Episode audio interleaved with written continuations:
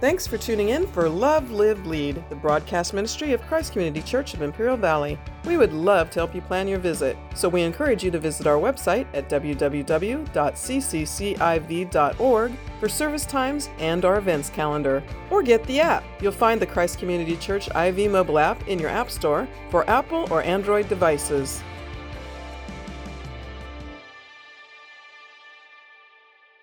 But blessed are your eyes, for they see, and your ears, for they hear. For truly I say to you, many prophets and righteous people long to see what you see and did not see it, and to hear what you hear and did not hear it. He says, Look, the prophets were writing about this moment.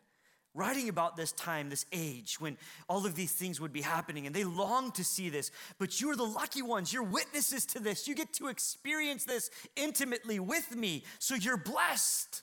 You're blessed he says. Now, look at this. He's going to explain now this parable. Remember, I said there were three elements we need to define who's the sower, what is the seed, and what is the soil. Jesus is going to tell us what it is here, verse 18.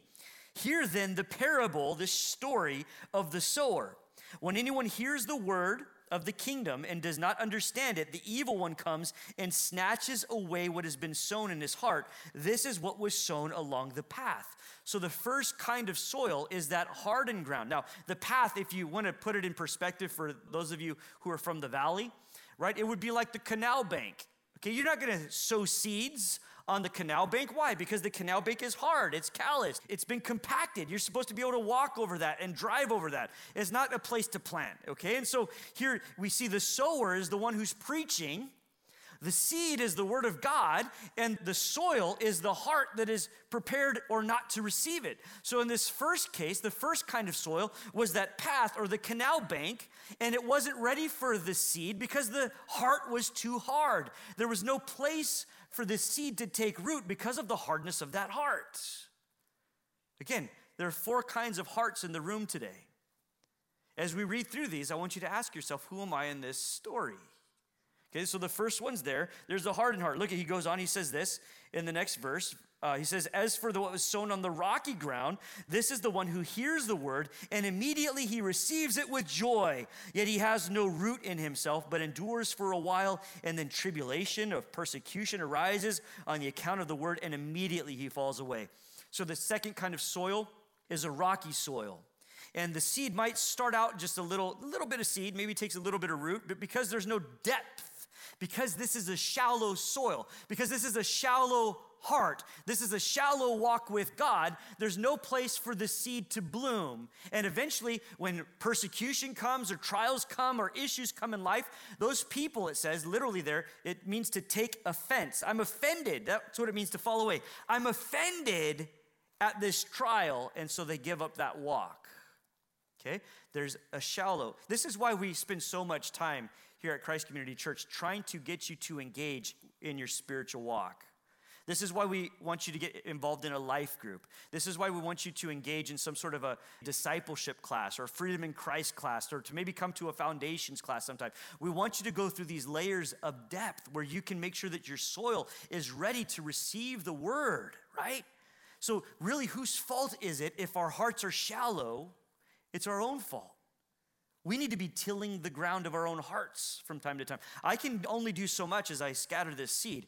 It's your responsibility to prepare that heart, to prepare that soil. Does that make sense?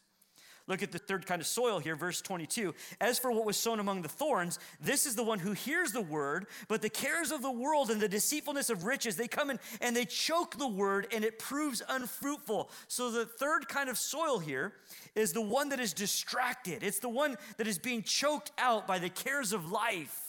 And when it's speaking of the cares of life there, it's not speaking specifically of sin right? And oftentimes we think of that, well, that must be sin. Well, no, that's anything that distracts you from what God wants to do in your life.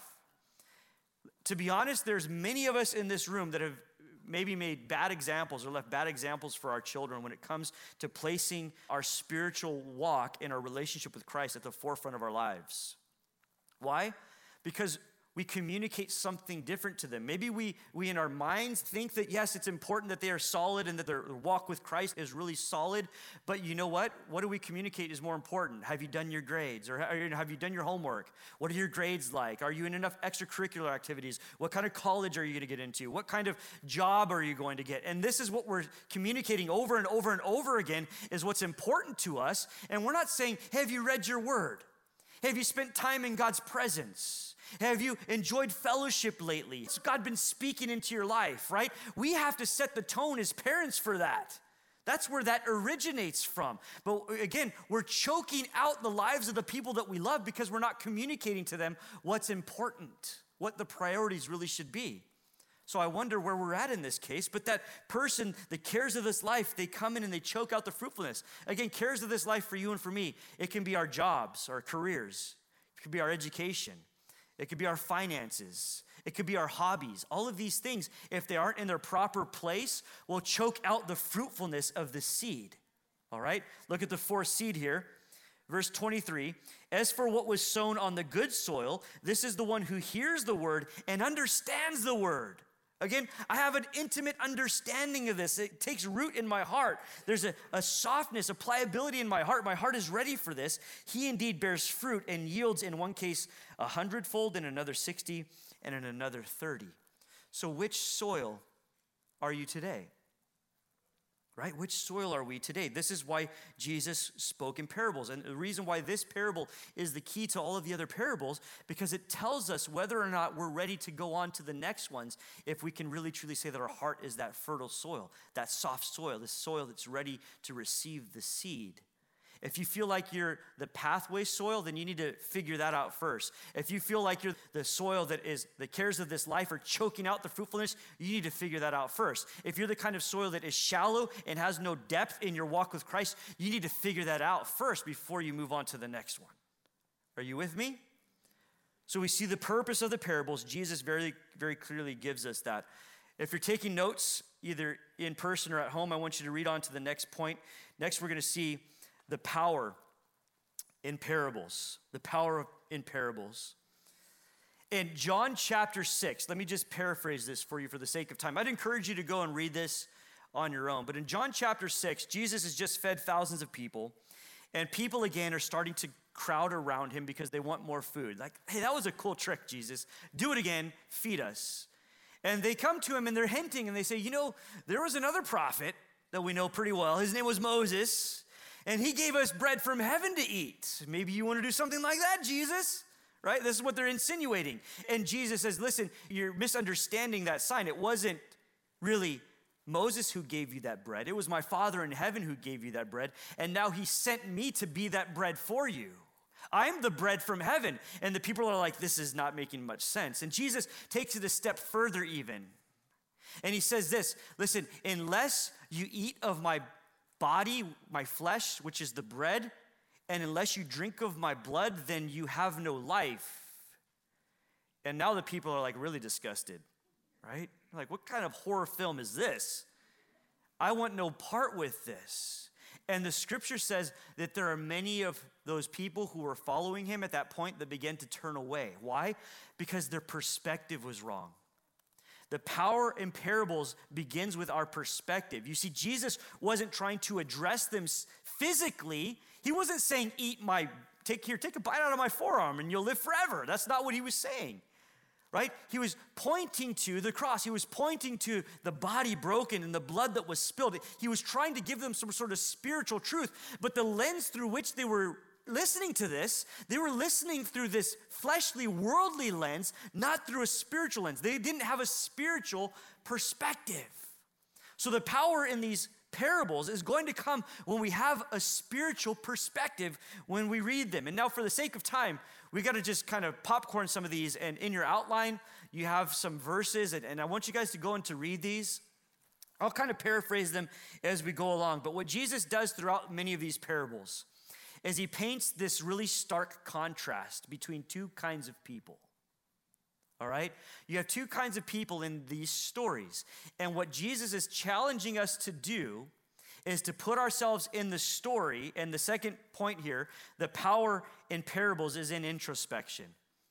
we ask ourselves in the midst of these stories, who am I in this story? Just like I said, okay, which kind of soil are you? When we look at these parables briefly, I want you to ask yourself when we read these stories, you put yourself in this story and you ask yourself, okay, who am I in this story? Which one of these people am I? Because it's just one or the other.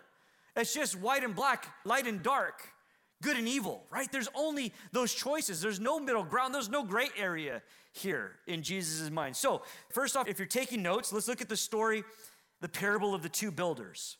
Pastor Walter spoke about this briefly last week. This is a parable that teaches about obedience. And there's a wise builder who hears the sayings of Jesus and does them. That guy is like the guy who built his house on a firm foundation. And when those trials in life came and the rains fell and the floods rose and the winds blew and beat on the house, the house stood strong because it was built on the foundation that was the obedience to the word of God. But there's a second person, a second builder in this story.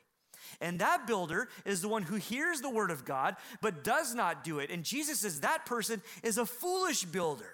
And he builds his house on the sand. There's no depth, there's no strength of earth there. And so, when those same trials of life come in the forms of a storm of rain and rising floods and beating winds, that house falls, and great is its fall.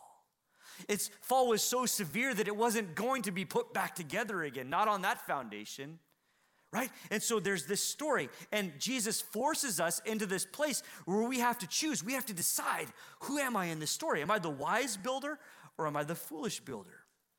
Next, we'll look at a story of two sons. Matthew chapter 21. You can check this out later. Again, this is an issue of obedience. This is teaching on obedience. And these two sons are approached by their father, and their father says, Listen, I need you to go out and to work my vineyard. And he says to the first son, Go out and work the vineyard, son. And the son says, You know what? I'm not in the mood today, Dad. I'm not going to do that. You got to find somebody else. And the second son is approached, right, by his father. And he says to his son, Son, you know, your brother won't go out and work the field for me. Will you go out and work the field for me? And the, the son says, Sure, no problem, Dad. I've got you. But when the father leaves, the first son has remorse in his heart. He repents and he feels bad that he didn't do what the father had asked. And he gets up and he goes out and he works the vineyard. But the second son, as soon as the father's gone, after he had told the father what the father wanted to hear, ignored the father and didn't do it. And Jesus asked the religious leaders, Who do you think did the will of the father? Who was the one who was obedient? And they said, Well, the first son, the son that actually went out and worked the field. And he said, Exactly. And you know what? There are tax collectors and sinners and prostitutes who are going to get to the kingdom of heaven before you because they did what the father asked and you ignored it. It's like, boom, mind blown. And it forces you into this lane where you have to decide who am I? Which son in this case am I? Right? Am I the one who says what the Father wants to hear but doesn't do it? Or am I the one who has remorse when I ignore the voice of God in my life, but I repent and I end up following after the Father's will? Who am I in this case? Let's look at the next one briefly that we'll check out. There's two servants that are spoken of in Matthew chapter 24. Again, there's a wise servant and there's a foolish servant. And the master goes away to a far country and he leaves his servants in charge. And he says, I need you to feed the rest of the servants while I'm gone. And there's the wise servant who is busy about the master's work. And when the master comes back, he finds that the rest of the servants have been well fed. And that servant is going to be honored. But there's the foolish or wicked servant who, as soon as the master leaves, figures, you know what, it's going to be a while before my master comes back, and he treats the people around him poorly, and he's not busy about the Lord's work. And the scripture says this that when the master returns and he finds that wicked servant, he'll be punished. I wonder when we're being forced into this lane to decide which one are you? Are you the wise servant, busy about the Lord's work, or are you the foolish servant that is wasting time thinking that it's going to be a while yet before the Lord returns. How about the next one? Story of two brothers. This is in Luke chapter 15, and you can read the story of the prodigal son there later. But there's two responses to forgiveness in this story, right? There's the one son who he spends his father's inheritance. He's wallowing in the mud with the pigs, and he remembers how good it was in his father's house. And he says, I need to go back and I need to ask for forgiveness from my father. I'm not even going to ask to be taken back into the home. I just want to be one of his servants because his servants have a better life than I do at this point. And so he goes to his father. The father greets him, loves on him, kisses his cheek, gives him the robe, puts the sandals on his feet, the ring on his finger, says, Kill the fatted calf. We need to have a party because here my son that was lost has been found. Here my son who is dead is alive once more. But there's the second of these two, the brother that was off in the distance, and he hears the commotion and he hears the merrymaking, and he says, What's going on back home? And one of the other servants tells the son, Well, you know what? Your brother who was lost has come back, and your father was so excited. He killed the fatted calf, and we're having a great party celebrating the fact that your brother has returned. And the scripture says that that brother despised what was going on in his heart, and he said to his dad, I obeyed you all these years, and you never killed the fatted calf for me and my friends to have a party. What's going on with that? Right? Which one of these two people are you? Which son are you? Are you the one that would return in repentance into the Father's presence to say, Lord, please, I have no excuse. I really, I'm not worthy of really even being here and invited into your home, but will you take me back anyway? Or are you the one who stands with his arms crossed, thinking that you're better than the rest, that you don't need forgiveness, and that you don't need the Father's love? Which one are you? Right? Jesus forces us into these lanes to make these decisions. So there's two debtors. You can read of this in Luke chapter 7, a woman who comes and pours out her tears and her oil on Jesus' feet and it produces this parable in Jesus, and he asks Simon, who house this gathering was in, and he says, Listen, there are two people. One owed 500 denarii, and the other owed 50 denarii to the same man. And that man forgave both of their debts. Who do you think loved that man more?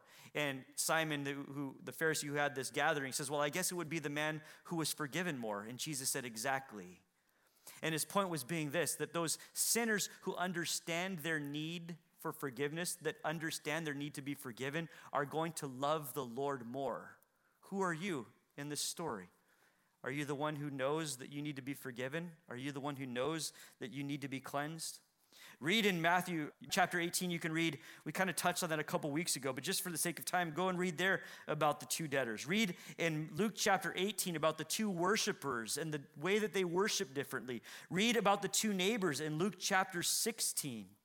All of these, there's a contrast, but we're forced into this lane, and we have to decide which person are we in this story. It should challenge us to change something in our hearts if we find we are lacking in contrast with these stories. Are you with me?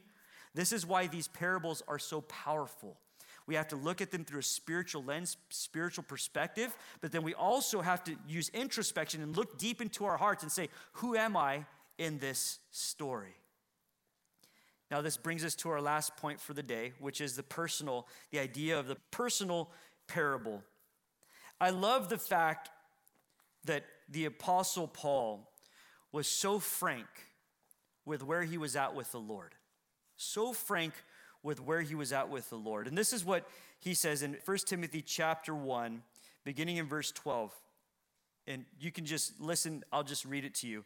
I thank him who has given me strength, Christ Jesus our Lord, because he judged me faithful, appointing me to his service. Though I formerly was a blasphemer, a persecutor, and an insolent opponent, but I received mercy because I acted ignorantly in unbelief, and the grace of our Lord overflowed for me with faith and love that are in Christ Jesus. This saying is trustworthy and deserving of all acceptance that Christ Jesus came into the world to save sinners, of whom I'm the foremost. But I receive mercy for this reason, that in me, as the foremost, Jesus Christ might display his perfect patience as an example to those who were to believe in him for eternal life.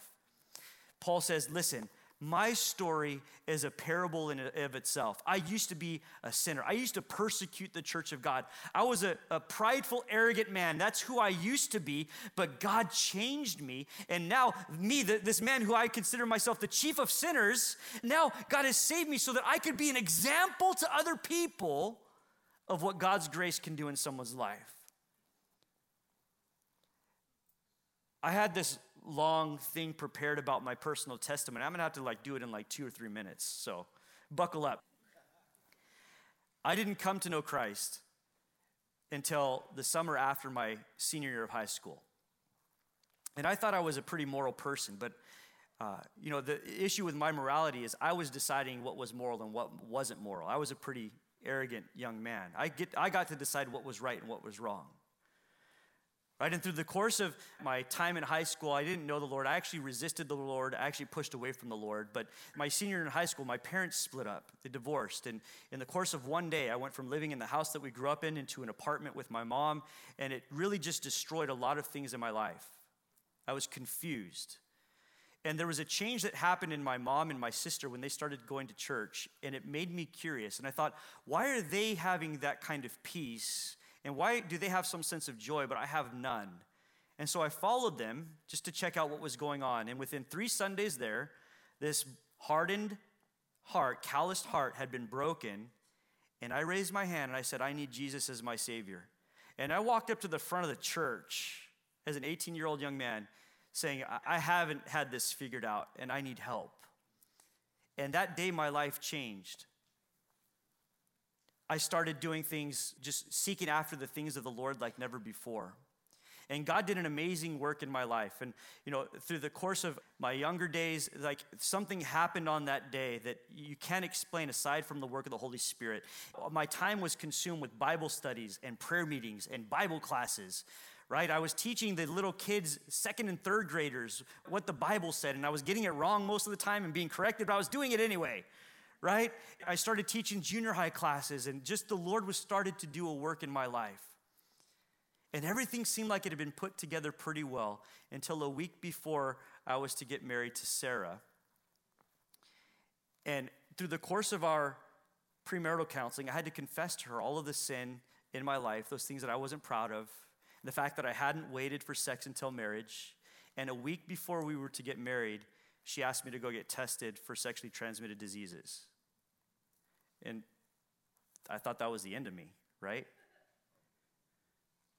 I remember after that discussion with her, I went up, we had, a condo that we had purchased. We weren't living together, but I was, I was in the condo until we were going to get married. And I went up and I just vomited until I couldn't vomit anymore in front of the in the bathroom. Was, I was so physically sick. And I looked down at my vomit. Sorry that this is graphic. I looked down at my vomit in the toilet. And I looked and I said, That's what my sin has done to me. That's what my sin looks like before the Lord. This is where my life has brought me. And for a moment, I thought, I don't know if I'll ever be clean, if I can ever be cleansed. And I sat there for a while feeling sorry for myself. And then I reached up and I flushed the toilet. And maybe this hasn't happened to any of you before, but it happened for me. The Lord spoke to me when I flushed the toilet. You're never going to flush the toilet again in your entire life, right? I flushed the toilet, and the Lord spoke to me and He said, You see that? That's what I've done with your sin. It's flushed down the drain. It's never going to haunt you again, never to come back again. And I knew in that moment that no matter what happened, what happened with the test or what happened with the marriage, that the Lord loved me unconditionally and I was cleansed and I was clean. And the person that I used to be didn't live anymore, that I had been made new and I could live in that newness. And here's the fact of the matter is we recite this first. I'm a new creation. We know these things from the inside out, but here's the deal. So often we don't live like we're new.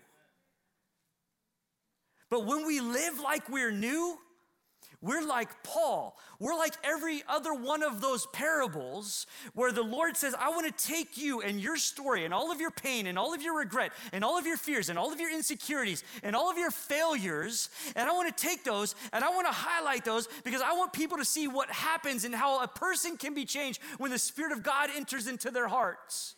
And here's what I want you to understand this morning is that the Bible might be filled with parables, and Jesus might have taught with parable after parable after parable, but the most powerful parable of them all is your life. When there's a contrast in you, and you can stand and you can say, This is the person that I used to be, but look at the person that I am now.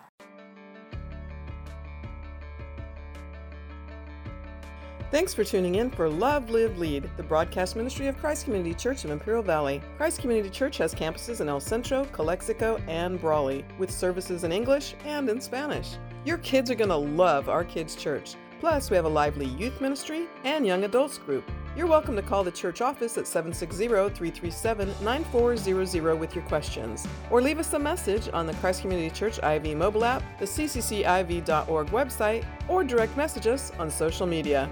We are really looking forward to meeting you. So, again, the website is www.cccIV.org or call 760 337 9400 so we can plan your visit.